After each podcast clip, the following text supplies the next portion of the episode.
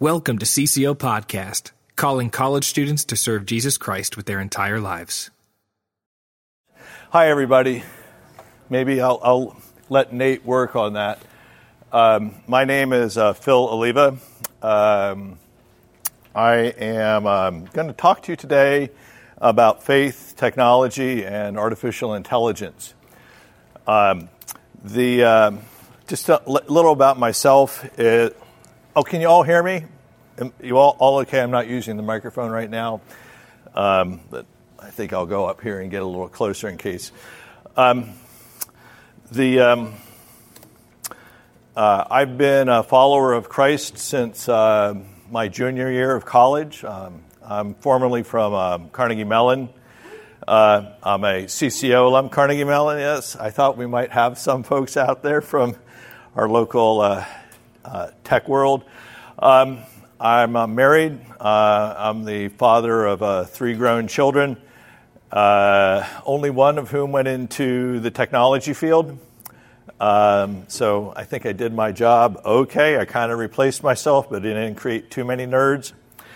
I'm a Presbyterian elder, um, and um, uh, most recently I had worked at Microsoft for 27 years, but um, I stopped getting paid for work in 2018, and I'm happy as a clam uh, because it's given me some opportunity to pursue some of my other passions. Um, the um, are we? Oh, are the oranges back? Are we good there? Uh, it doesn't look quite right. They're sending someone to. All right, great. We, will we, carry on.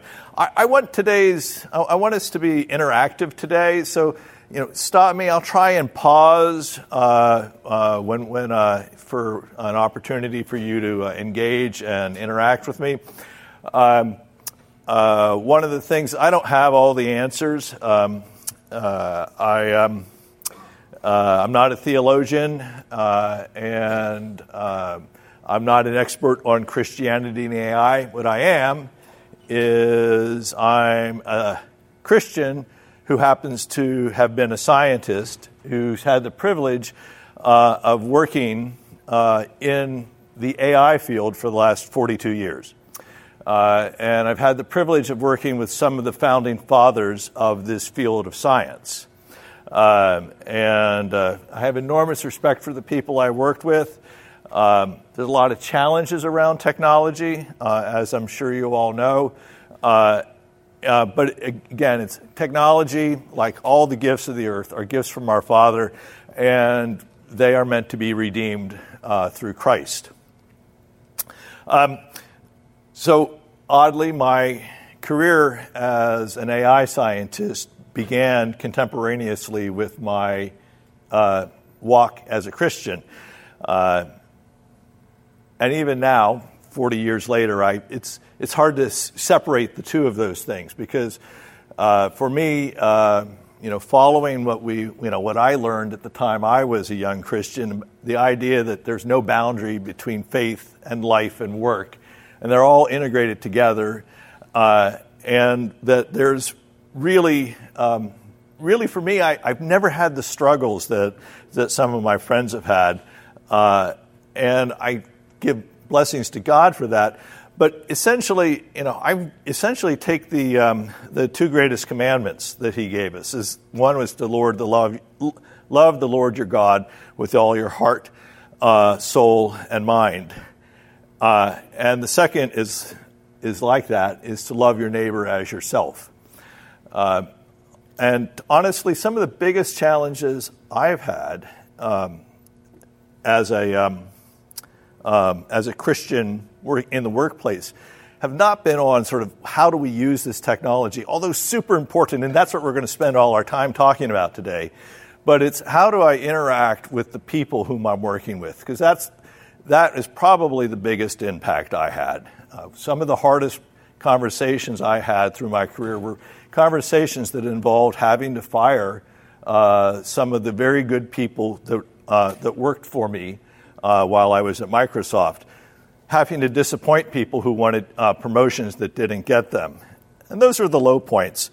The high points were uh, seeing where you could help somebody in, in, their career, seeing how you could preserve somebody's career, uh, you know, I one of the things that um, uh, I'm proud of is that my group had uh, great early representation of women in the sciences and technology. And one of the things that I did as a manager was to try and create that flexibility uh, for women who were starting families to take time off, take nine months off or, or 12 months off, uh, and then come back uh, and continue their careers after they'd gotten their, uh, their child started. Um, and you know, today that's kind of standard operating procedure for a lot of companies, but it was it wasn't it wasn't the case back in the 90s. Um, and uh, so, um, you know, the opportunities that come your way to uh, be a representative of Christ on earth are they come from all different directions. Um, so let's talk about uh, some of the technology uh, that I've worked on. Um, I have this slide up here. Hi, I'm Cortana, and to does anybody? First of all, let me ask a question in the audience. How many of you are in STEM related fields? Wow, okay, great. Um, so uh, now, how many of you have ever heard of Cortana? Okay, very impressive. Thank you.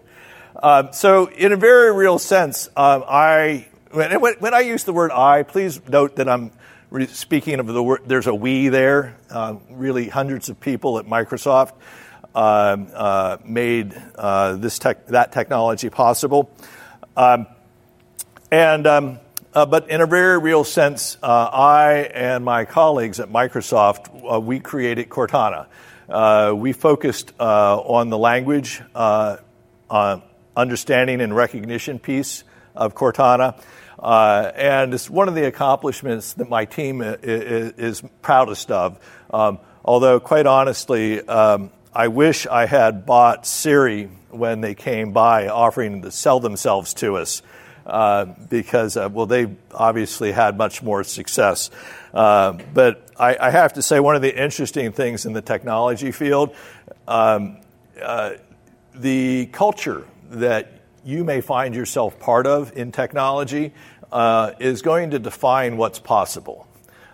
You can um, you can work to change that culture, but the culture is going to sort of there's a natural flow and current in a technology field, uh, and and Microsoft uh, by that point had become a enterprise software company uh, and really didn't have the type of consumer mojo uh, that, say, Apple has. So, in, you know, in fact, our team trying to create this virtual assistant called Cortana was really swimming upstream against the current of like, how do we help GM be more efficient in manufacturing cars? Or how do we help uh, uh, PG&E uh, manage their grid better, which they really needed help with?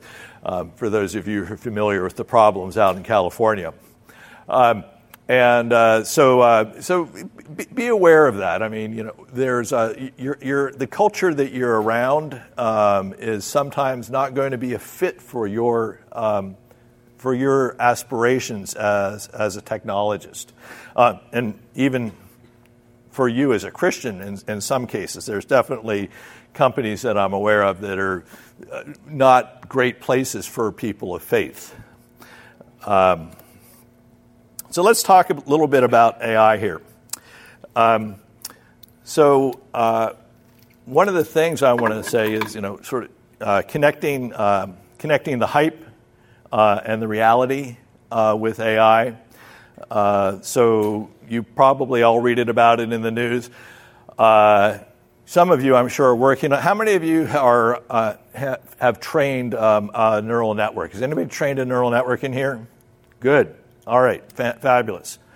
Um, the um, uh, so you will have a much better idea about what the reality on the ground is. Um, and I'm going to uh, I'm going to try and deconstruct some of what we t- call AI uh, and give you a uh, give you some tools for uh, thinking about it if you're not in the field.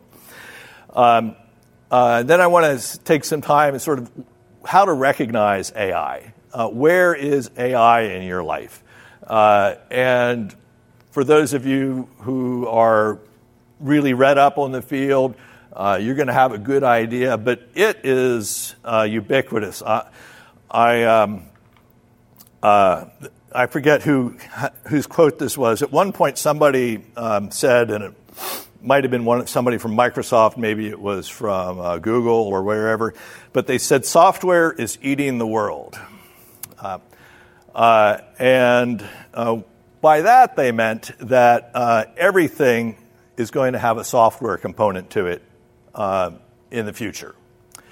well, what's happened in the last 10 years is that AI is now eating all of software. there's going to be very few software projects out there that don't have some kind of AI component. And even if you're not a down on the bare metal technologist, if you're doing applications, I think what you're going to find is you're going to be using the tools that AI provides. Um, so, for instance, uh, last year um, uh, at one of the local high schools uh, that I um, uh, volunteer for, uh, I taught a group of high school students in eight days how to build an AI uh, that could classify images, uh, that could um, uh, that could and that could predict uh, the outcome of NFL games. Uh, and the performance, the image classification performance, we we did some standard. Um, there's standard data sets out there that people test themselves on, and they did right up where the they they perform right up where the standard was. Uh, and then on the NFL games, uh, they were performing as well as the Las Vegas Oddmakers. Uh, and this is just in eight days, starting from nothing, with the toolkits that are available today uh, from uh, people like IBM and Google um, and Microsoft. Uh, so this was a, a, probably a total of maybe 10 and a half hours of classroom construction, uh, instruction. So you're, to, you're going to have tools out there in the world that are going to enable you to t- use the uh, capabilities that AI p- provides. Finally, um, so that's really speaking to the relevance of AI. And finally, as Christians, we want uh, we want to go out into the world and act uh, as Christians, keeping in mind the great commandments, keeping in mind uh, the idea that there is justice in the world and that, uh, and that God calls for justice in all things. And AI is a technology, it's part of His creation, and it needs to be redeemed as well. Um, so, um, let me give a s- simple practical definition here of AI. Um, it's simply a collection of uh, sophisticated algorithms uh, that learn from data to accomplish some useful task. That's, that's one definition.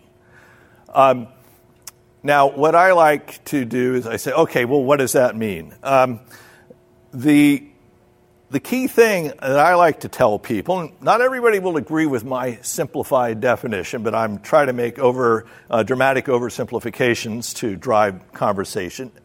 Um, is I describe AI. It does two. There's two functions. It's regression and classification. Now, regression, uh, for those of you uh, in the sciences and statistics, you're basically predicting the next data point in a series, in a trend. So, how do you predict the outcome of something? So, it's like I observe all the data about the weather. I want to predict the weather for tomorrow or for the next hour. These systems are using AI systems now. I want to predict the outcome of a football game. Again, we can use AI systems, typically based on artificial neural networks, to predict the outcome. The reason we're able to do that is we have data. Data plus algorithms equals result. The other part of AI is classification. I show, I show the system a picture, and it says, yep, that's your brother, or that's your sister, or that's your friend Scott. And this is the, um, this is the other half of AI. And for the, for the most part, AI can be described as um, these two functions only they're implemented today on a massive scale. And this is what's changed. Um, so I've already talked about the age, you know, um, examples of uh, AI where you have agents like Alexa, Siri, Google Now, Cortana, or is it Google Home or Google Now? I can never remember, um, and Cortana. Uh, other applications: translation, speech recognition, uh, synthetic speech, self-driving cars, uh, power grid management, resource allocation, credit card fraud detection, uh, facial recognition. Um, gameplay in video games, the non player characters, they're run by AIs. Uh, also, the, uh, you know, some more traditional AI applications would be uh, chess uh, and games, and of course, robotics. Robotics is a very ripe field for AI now uh, because of the ability uh, to, for image processing. I suppose we could call the Tesla car a robot. I mean, we properly should. Um, now, one of the problems with AI is AI is out there. One of the, I would say, I want to say problems. One of the challenges we face as practitioners uh, for AI is sometimes you can't see the AI even though it's operating behind behind the scenes. Um, and that often is the source of a lot of problems that, uh, that we may run into. So here's a nice um, video that, uh, uh, that my team uh, was responsible for. Uh, this is a product that, um, uh, that, that we created before I left Microsoft. And, but th- you probably saw this commercial at Christmas time, and I'll tell you what's going on after we go through the commercial again. Was that? Oh yeah, why don't you hit the lights so we can just? Have you all seen this commercial? I mean, it was blasted on TV like seven ways to Sunday. But hit the lights for a minute, and we We will prepare for next week's order. We ordered 10,000 units. That sounds good. Pretty cool, huh? You're speaking mom in Japanese and mom here's some English. Absolutely. We can put a plan in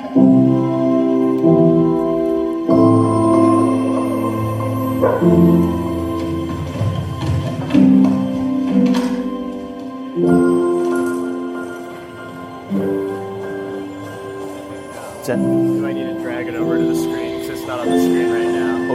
Oh, yeah, so I think that's. Um, Uh, sorry.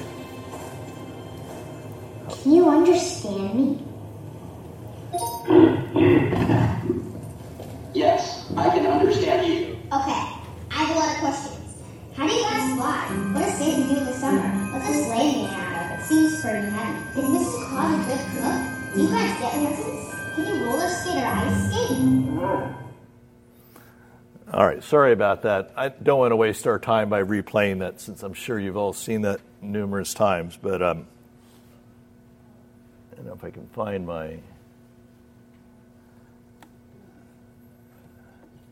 Hello.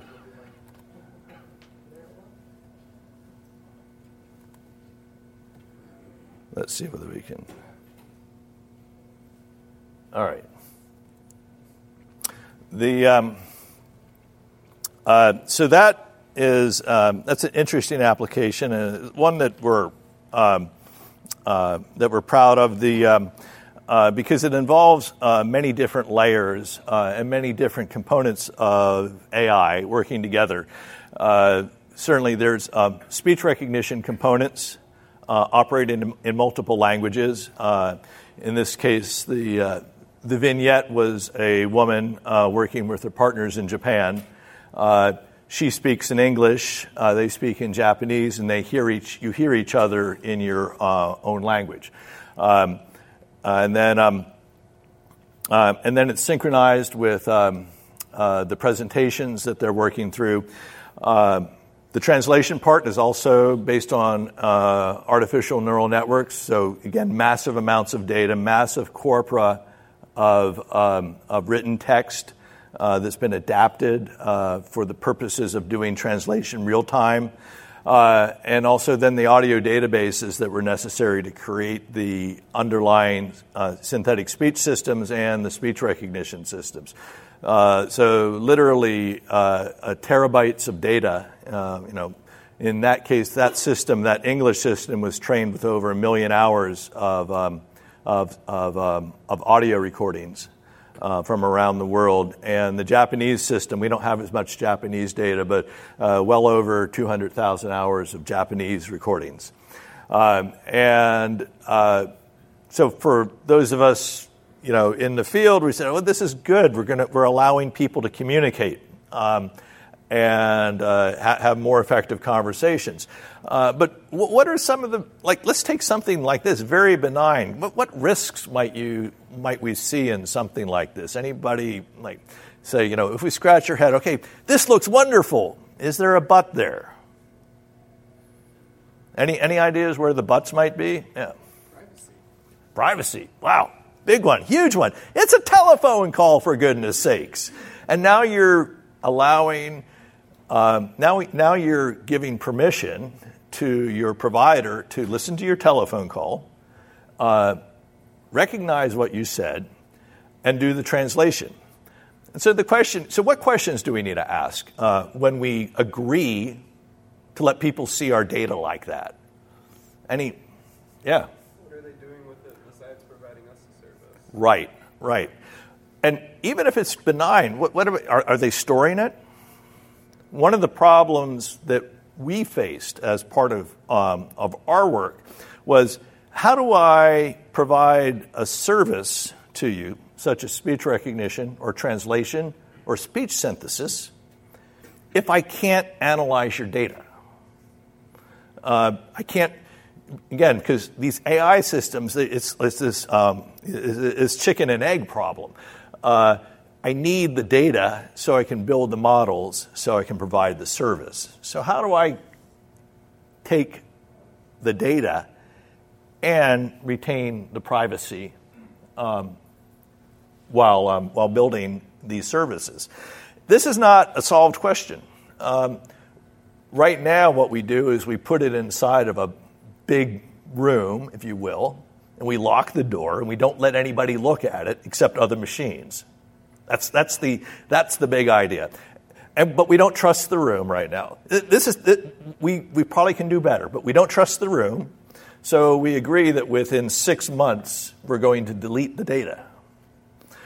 But this is a big problem because sometimes you need to analyze the data, um, you know, uh, after a long period of time. And so we have this tension between research and the needs of, uh, and sort of ensuring, guaranteeing the privacy of customers. Uh, and like I said, data is a, rea- is a reality that's in your future, and it's something that you're going to have to struggle with uh, in your jobs almost certainly in the future. Uh, we'll talk a little bit more about that. Okay. Um, so, why are we calling it artificial intelligence? Um, I, I, I, kind of like to deconstruct things. Um, I think the artificial part is easy. Uh, uh, the intelligence part's a little more difficult. Uh, for, the, for those of you who have studied the area, you will probably know that John McCarthy, who's one of the fathers of artificial intelligence, uh, actually coined the term back in the mid 50s. Um, and uh, so um, I basically, you know, for a while I was not really happy with the term AI. And, and part of it was because I went through uh, something that we called the AI winter um, in the 80s, and that's where we lost all our funding because AI didn't work. Um, and it's because we were doing it wrong. Um, but so wisely, uh, wisely, our funding sort of uh, dried up uh, in a large, large degree. Um, so we started calling it other things like speech recognition and pattern classification um, and uh, uh, regression studies and things like that. So we just rebranded it. Um, what amuses me, of course, is that the term, and back in the 80s, if you called it AI, I mean, you know, you know get away from me. You know, I lost too much money in that. Um, um so we rebranded it. Um, and uh, but then AI made a comeback. Uh, the term AI made a comeback in uh, the late uh, uh, in the early 2000s. Uh, and, uh, and, you know, it's been on a roll ever since. It's like, you know, whatever it is, you know, you have a product, you should put AI in it. I, I don't know why, but um, it's, uh, that, that's kind of the thing. Um, so what, what, so artificial, that's easy. It's basically something that um, is produced by human beings, uh, uh, trying to be a copy of something that occurs naturally often, and so definitely artificial. Uh, what about intelligence? Uh, now, intelligence, uh, I, I've always been worried about intelligence because in language we end up conflating meaning into new things because we need to use old words to describe these new things. Um, so, intelligence is a word that carries a lot of baggage with it. Um, uh, because we don't, well, what kind of intelligence are we talking about? My dog is intelligent. Um, you know, my child's intelligent. Uh, is my machine intelligent?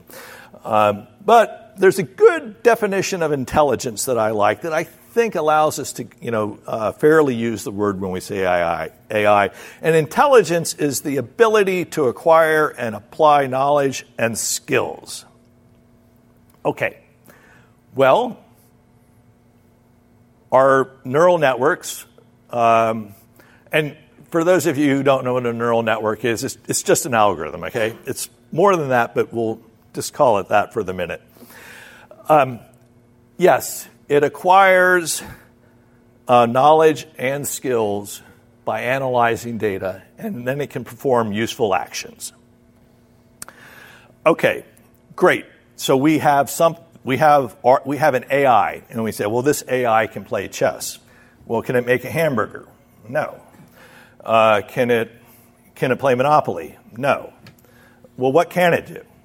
It can play chess.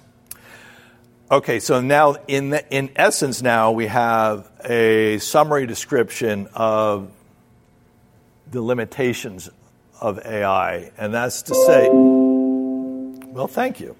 Um, and that's to say that um, uh, we don't have generalized artificial intelligence. Uh, artificial intelligence is not like human intelligence. Uh, humans can adapt uh, what they've learned to new situations. Uh, we are attempting very, very initial experiments where we're trying to, it's what we call transfer learning.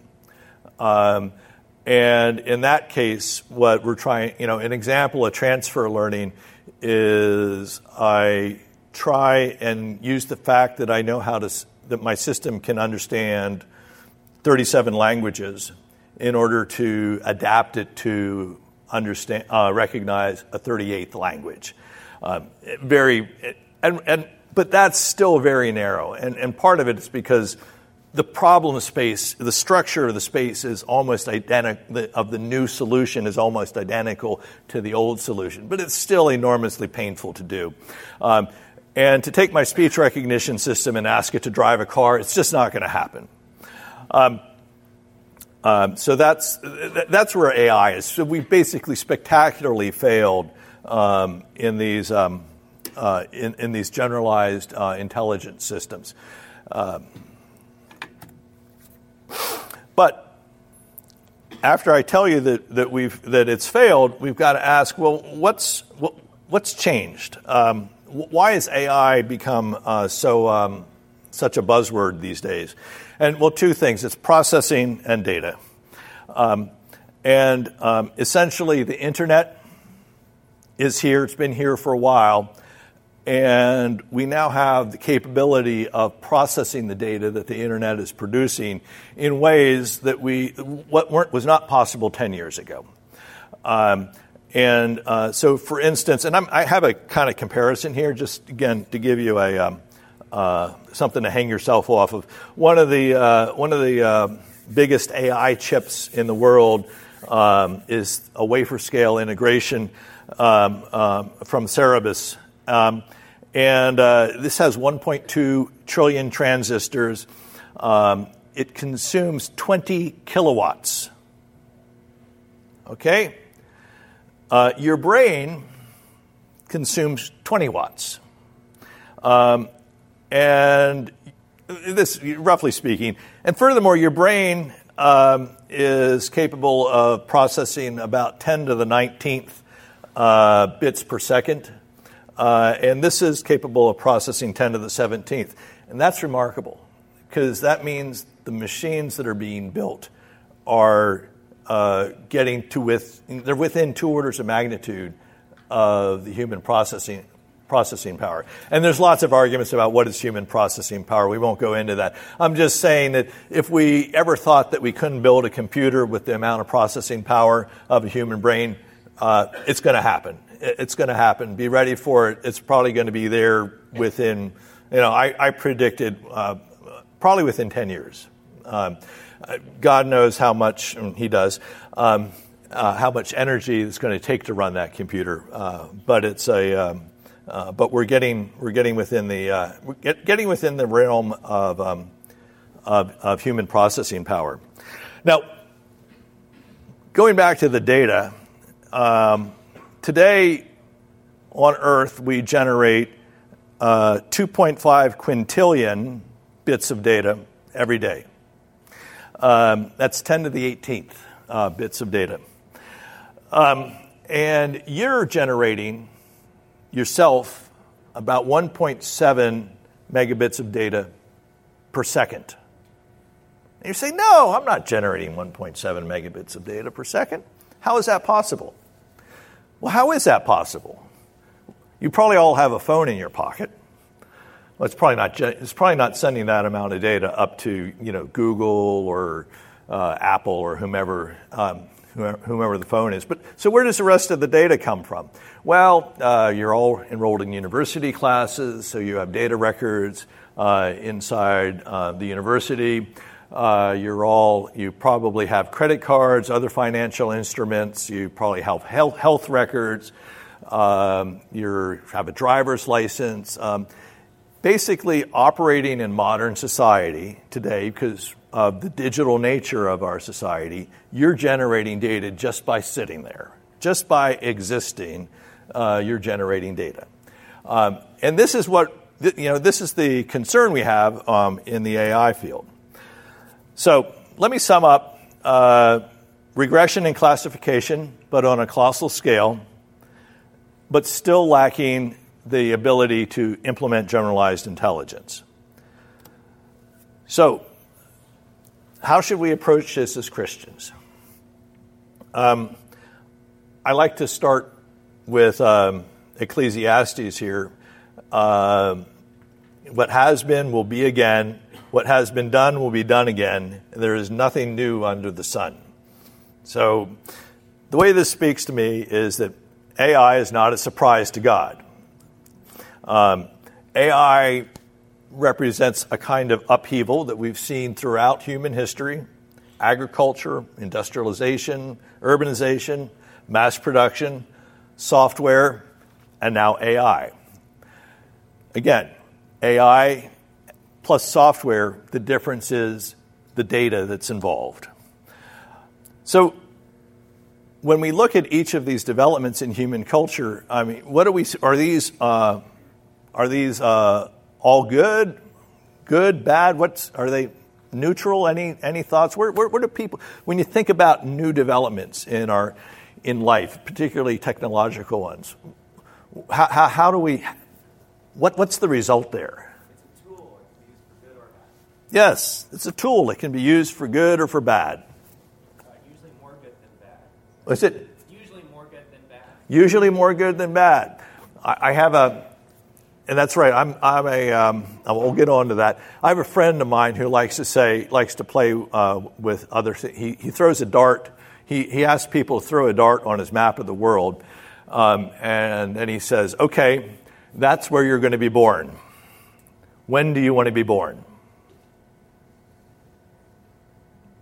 The answer is today, because it's almost certainly that the level of human suffering anywhere on the planet was greater in the past than it is today. There are some very localized exceptions, and we have to acknowledge that there is enormous suffering in the world. But, um, uh, but today, you know, we, you know, the world continues to be redeemed. Yes.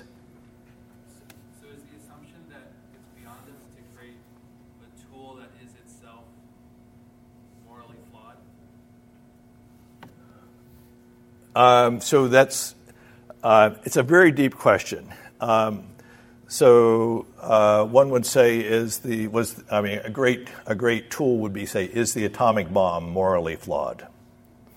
Um, the um, it's a machine.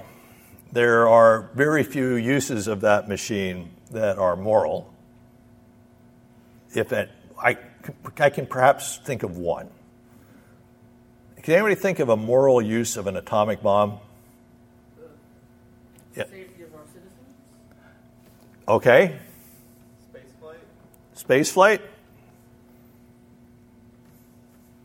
As a deterrent for warfare. A deterrent for warfare. I have one more. Um, I'm not sure whether it would work. You know, um, um, how about um, you know uh, blowing up an asteroid that's going to hit the planet? Right? Could be. I mean, so I, mean, I'm, I'm really going out there, but you know, I have fun. So I'm, I'm a geek. I'm a nerd. I love science fiction. Um, it, it, it causes you to think about where we're going as people. Um, so I don't know whether it's possible for um, an inanimate object to be morally flawed, uh, because there's probably some use of that object that is um, does not do harm, that that doesn't do unto others as you wouldn't have them do unto you. There's, but there are often objects out there which are um, almost um, you know 99.99% of their uses are like we just really didn't need that thing did we that's my that's where i stand i think we heard some other good uh, good opinions there um, so ai um, so we have a couple of different um, uh, visions of ai uh, amongst technologists so it's uh, and uh, I mean, I, I lost my uh, reference here, but I, I, really like this one. Big Brother, we all know George Orwell's 1984. Uh, that doesn't seem too terrific. Um, Big Mother, uh, Big Mother is, uh, well, you know, you silly humans don't know any better, but I'm going to take care of you.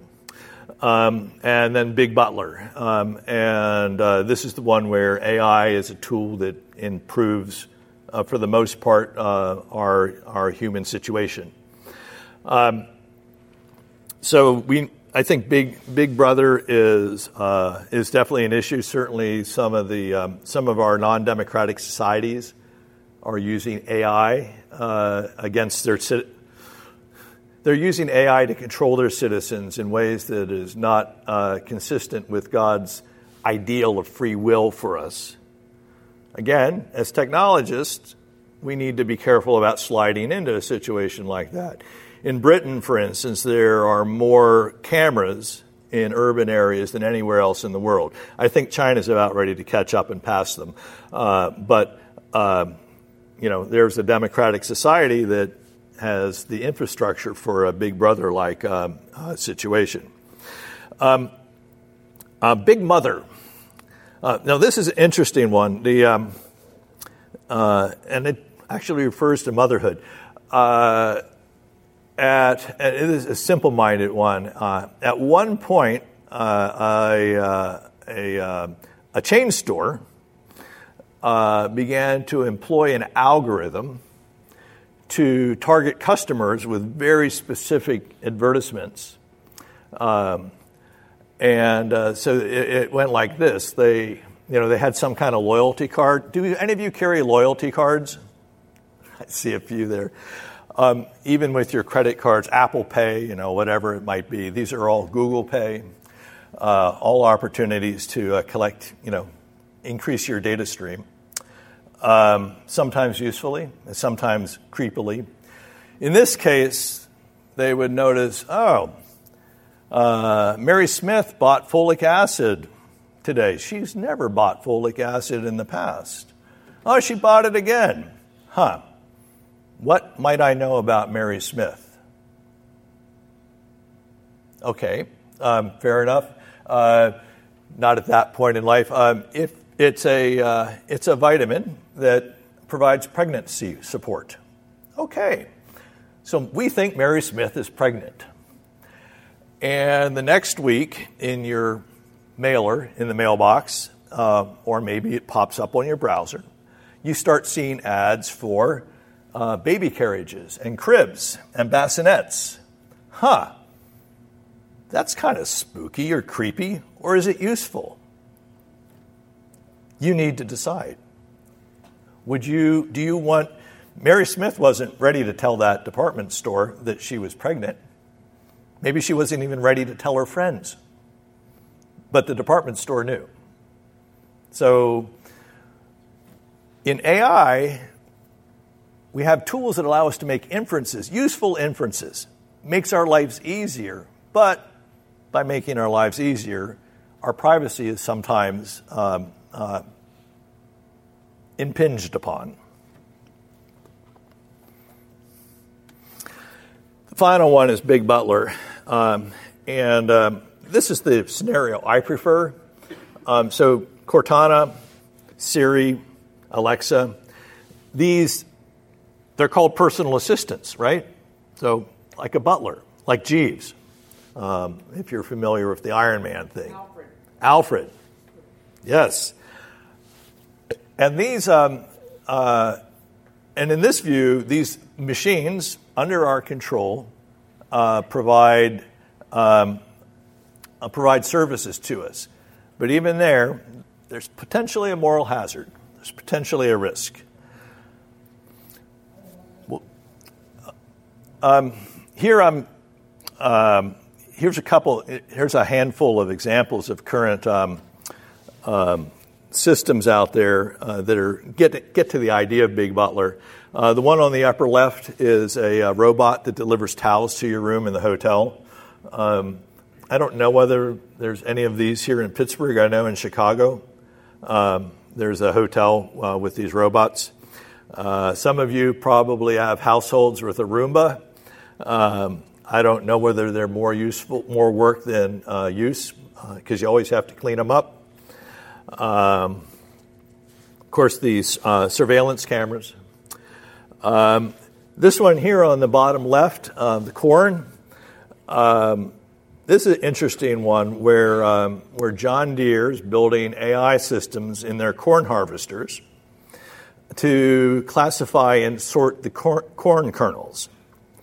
An enormously difficult problem because you're harvesting millions of these kernels and you've got to sort them up. The reason they want to sort them is they want to get the best seed corn for the next year's crops.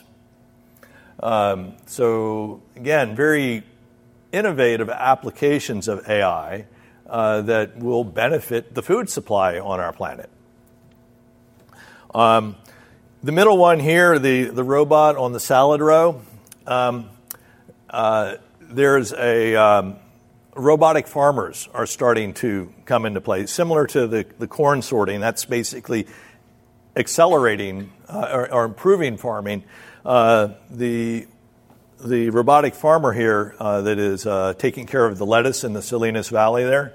Uh, this is all experimental, of course. Um, that is actually uh, will improve the crops, will improve the productivity of the field, uh, reduce the use of pesticides, uh, reduce irrigation, again, increase productivity per acre. you know, basically, it's not it's not necess- it's basically making farming more efficient. Uh, some would say more intensive, but in this case, it's lowering the impact because we're lowering the amount of water and pesticides and uh, fertilizers needed to make these crops grow. But it is replacing uh, people's labor. Um, and this other one here, which is my personal favorite, is the robotic lawnmower because uh, I'm really tired of mowing my lawn. Um, so I actually own one of these, um, and um, it's um, it's sweet. I I really enjoy not having to go out to mow my lawn. Okay. Um, so we're, we're talking about the risks here. We're going to really focus a little bit more on data. Um, uh, so when we think about data, uh, usually I like, you know, um, we come, come up with something new, some new development in human society, you know, we ought to say, okay, great. So, what's the right thing to do? learn to do right. We've got to learn and then seek justice with that right. Um, um, now, can AI do this? Well, no, we don't, AI can do very little, as I've described. But AI learns, and um, when we talk about AI learning, it learns from data. Um, and then we have to ask the question if AI learns from data, is that inherently fair? Can, th- can we think of you know, data? It's neutral, right? Is data neutral?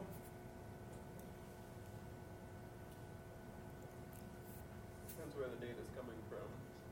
Depends where the data is coming from. There was an application that New York City was trying to roll out to find potholes. Um, it's a clever application. You put it, you download this application on your phone, and you say, okay, uh, you can track my GPS coordinates, and you can track the accelerometer in my car. Um, and when my car hits a pothole, you'll know there, there's a pothole at, you know, uh, uh, Fifth and Broadway or whatever. And uh, then the city works department comes out and fills in the pothole. Is there bias there? I see somebody nodding. Do you want to speak up or, or, or just agree? It's biased because it depends, it's monitoring people's dri- uh, driving, which then is making it easier for security and um, police enforcement to do their jobs easier. That, that's uh, I think I got part of that, and may, maybe just to repeat what I thought I heard. It's one. Is it's. Do you say it was privacy intrusive or? Yeah, it's, it's, it's intruding on the privacy of how fast people drive, which is then making it easier for law enforcement, which is neither, in my opinion, bad nor, nor a problem, but it, it just is kind of a privacy thing for some people. Does anybody have? I, I think Progressive does this, and a couple of insurance companies. Does anybody have one of these? Monitor how I drive, and I'll lower your insurance rate policies. Yeah, a few people do. Yeah, interesting questions to ask. Um, I kind of like the idea. My son has one of those. I kind of like the idea that he takes it easy. You know, I'm kind of okay with that. I think. Different one on the pothole thing is that not everybody has a smartphone that's capable of being part of that app. Uh, not everybody has um, uh, a car. Uh, so the result is is that um, uh, socio- soci- socioeconomically disadvantaged areas of the city have low data coverage. So the data is biased towards the places where more wealthy people go. Kind of simple. E- even in my work, we had this problem. We had a very similar problem with speech recognition. Um, is that the people with smartphones who were contributing their audio data to us uh, were vastly skewed to white male technologists, certainly early on. Uh, and so, what was the result? We didn't understand women very well. All right? So, that was bad. No, this is bad. Um, uh, and this, the simple thing for us is first we had to recognize the problem. You've got to say, ask yourself, could there be a problem? And then you say, you know, is there a problem? How do I test for the problem? And then, um, and then I address the problem. It turns out addressing the problem was fairly simple. All I needed to do was bias my data sampling so that uh, I would oversample the women in our data stream so that they're balanced with the men. And now I had models that were performing equally uh, for both men and women. And this goes along all kinds of different avenues. Like it could be uh, like age, um, aged people. We have fewer of them, so how do we improve things for aged people? For children, how do we make things work better for children? Uh, so again, bias shows up in all places. again, um, uh, I already gave the example about the uh, unwelcome inferences, um, but there are also welcome inferences. So when you're doing your jobs and you're making inferences about your customers or, or the people who you're providing a service to, we need to ask ourselves would my customer want me to make that inference about them? Um, sometimes you need to ask explicitly. Sometimes you can't know. Like, you know, maybe you want me to make that difference so you can get the best product or the best deal. And maybe you say, well, look, this is, I feel like this is intruding on my privacy. And so please just don't remember anything about me. I'm okay. I'll make my own decision uh, about what hamburger to buy or whatever the deal might be. It it reminds me like when you're s- setting up a new Microsoft PC, for instance, they ask you like, "Do you want us to collect your data so we can better serve you advertisements that might be more interesting to you?" Yeah. It- they make sure to say it in a way that it's like, "We're just trying to help you out here." Oh, I mean, make it, we're not we're not saying anything about money. We're not saying that we're benefiting from this. We're trying to help you by collecting your data. Yes. Well, I mean, and honest, you know, obviously I'm, I, I'm biased, right, because I spent so many years at that company. Uh, I mean, Google does it too. It's Yeah. Like all of those services, they're like, can we collect your data so we can better serve you? yes. Yeah. But uh, have, have any of you ever gone onto the onto the Google page or the Microsoft page and uh, done a review of what these services know about you? I, see a couple people nodding. Do it. Do it. Do it. To, do it today or sometime. Uh, I think it's like uh, www.google.com/privacy, and same thing for Microsoft. Uh, and it is remarkable what information is being collected. And anyway, I said, well, that's cool. That's why they were able to recommend to me that cool pho place uh, down in the Strip District because they knew that I liked pho. And, and other people, you know, in other cases say, ah, creepy, go away. Unfortunately, now companies are, you know, they're giving you more control over your data. Um, so a few other things, and I th- think we're going to probably um, we're going to be running out of time here, uh, but I'll, I'll probably stop around here. Uh, the, the last scenario, the Big Butler scenario, um, um, I really want to sort of think because I think this is the one that's really going to be the the issue for us. Um, is what's going to be the impact on human beings uh, when you don't have to work? I mean, if, if, if that ha- and I, I think that is that I, I think that's going I think that's going to happen, uh, and uh, I, I really kind of like I, this is a, I think one of the biggest issues as we continue um, as we continue to have uh, this acceleration of wealth creation and leisure time and goods and services that are available at extremely low prices. So, so maybe I, I'd want to sort of open it to the room uh, along that question and any other questions you might have. But sort of, so that my question is there, where, what kind of world as Christians do we want to nurture?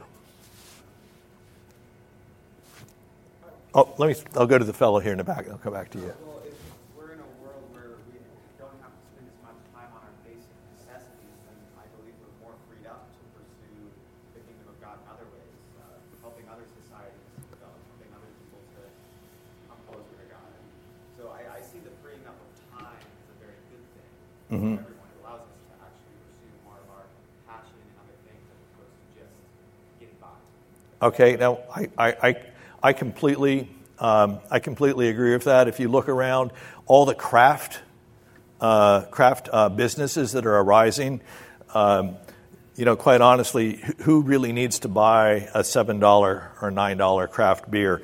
Uh, what about you know these beeswax candles that my neighbor has started making um, that she's charging ten dollars a piece for? Um, and uh, and my my niece, uh, she's an actress or an aspiring actress, I should say, um, and people who want to pursue the arts, uh, you know, both the performing and the visual arts, you know, there's one version of it is saying, you know, AI can be, you know, AI properly used can be redemptive in that it allows us uh, to be our creative selves rather than doing repetitive manufacturing work or repetitive farm work or something of that nature.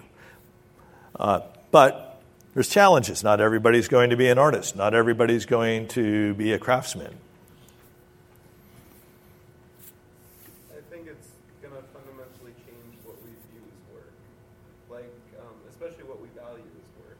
Um, because like right now, we view work as you, you go to your job, you do your job, you get paid for it. But there are so many other things that we do out of necessity, like being a parent, Mhm. being, you know, a member of our church that we view as like a secondary necessity because we have to work to meet our necessities.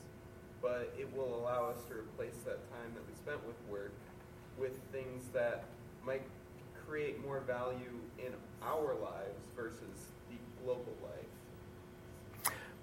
There's an interest, you know, if you look at work in the Bible, um, a lot of times, work is valued. But a lot of times, the work they're referring to, it's the work of the um, work of the Great Commission, um, and uh, yeah, if it frees up time for people to go and spread the gospel. So, uh, going off what you said earlier, uh, Speak up louder if you can. okay, going off what you said earlier about time, um, biblically, time is another tool that we're called to be stewards of. So, I believe that there's going to be uh, more extremes on both sides where you either fall farther into using it for the good of God's kingdom, or you could fall in the opposite direction because you using it more for selfish purposes. And it's going to be different for each person where they end up choosing to go with it. So I think we're going to see more extremes of what people are doing with their time, for either good or evil. Yeah, I think we already see some of this today, Um and uh, uh, one of the you know, you know I think Pro- Pro- Proverbs is kind of hard sometimes. You know, the sluggard, right? Uh, but there, I've certainly seen some of my friends who retired from. Uh, you know, they were very fortunate when they were at Microsoft. They got in even earlier than I did, um, and uh, and they retired far too early. And you know, they were the classic retired rich guy who walked around his house in his bathrobe, not really having any purpose to their life. Uh, so you know, when you think about when you think about sort of a world where things are done for us, we should be clear about what is our purpose. You know, uh, of course, uh, I'm Presbyterian, so the Westminster Greater Catechism. What is the chief end of man? Does anybody know that? It's a uh, yeah, yes. To, to, say, say it louder, Scott. Not a bad job.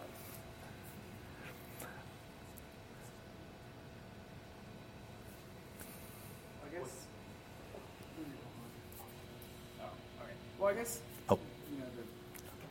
Yeah, good. The problem I have with artificial intelligence and machine learning and stuff like that is that we see the application of this technology are being put in things like factories and kind of more like mundane jobs like that because we've got so much of this AI down. Right. But because of that, there's a loss of these jobs in factories, which a lot of people rely on because they don't have a form of higher education or learning. So then that's effectively shutting them out of God's creation and desire for humans to work and to make money and grow and stuff like that. So there's a potential problem of ethics there for us Christians because we're shutting those people out. Right. So just to repeat, the uh, uh, AI, you know, regardless A- regardless of what we do as Christians, uh, AI is going to cause job displacements um, over the next 30 years. They're happening right now. Um, and that's something we need to be aware of um, uh, to the extent that we can make policies that uh, manage the transition in a way that is uh, respectful um, of everybody, everybody's right to work, uh, uh, is important. Um, I don't have answers there. Uh, one of the big things that people will bring up, and this is going to be a huge issue. We've already a lot of talk in the news about uh, wealth inequality. Um, there's a, or and it's going to create it's going to create a greater concentrate as as wealth increases in the world. Though there's going to be a greater concentration of wealth at the top. So the difference between you know the difference between us and Bill Gates is going to get larger. Um, and our lives will be better, uh, but we'll see more people like that who are controlling more and more of the economy uh, in, in that way. And the question you all will have to ask in your lives is, you know, well, AI is going to contribute to that, and you know, it, what kind of world do we want to live in? Where do you, you know, how do you want to, how do we live in a world and manage uh, this new abundance that God is giving us uh, in a way that is, does justice to all people.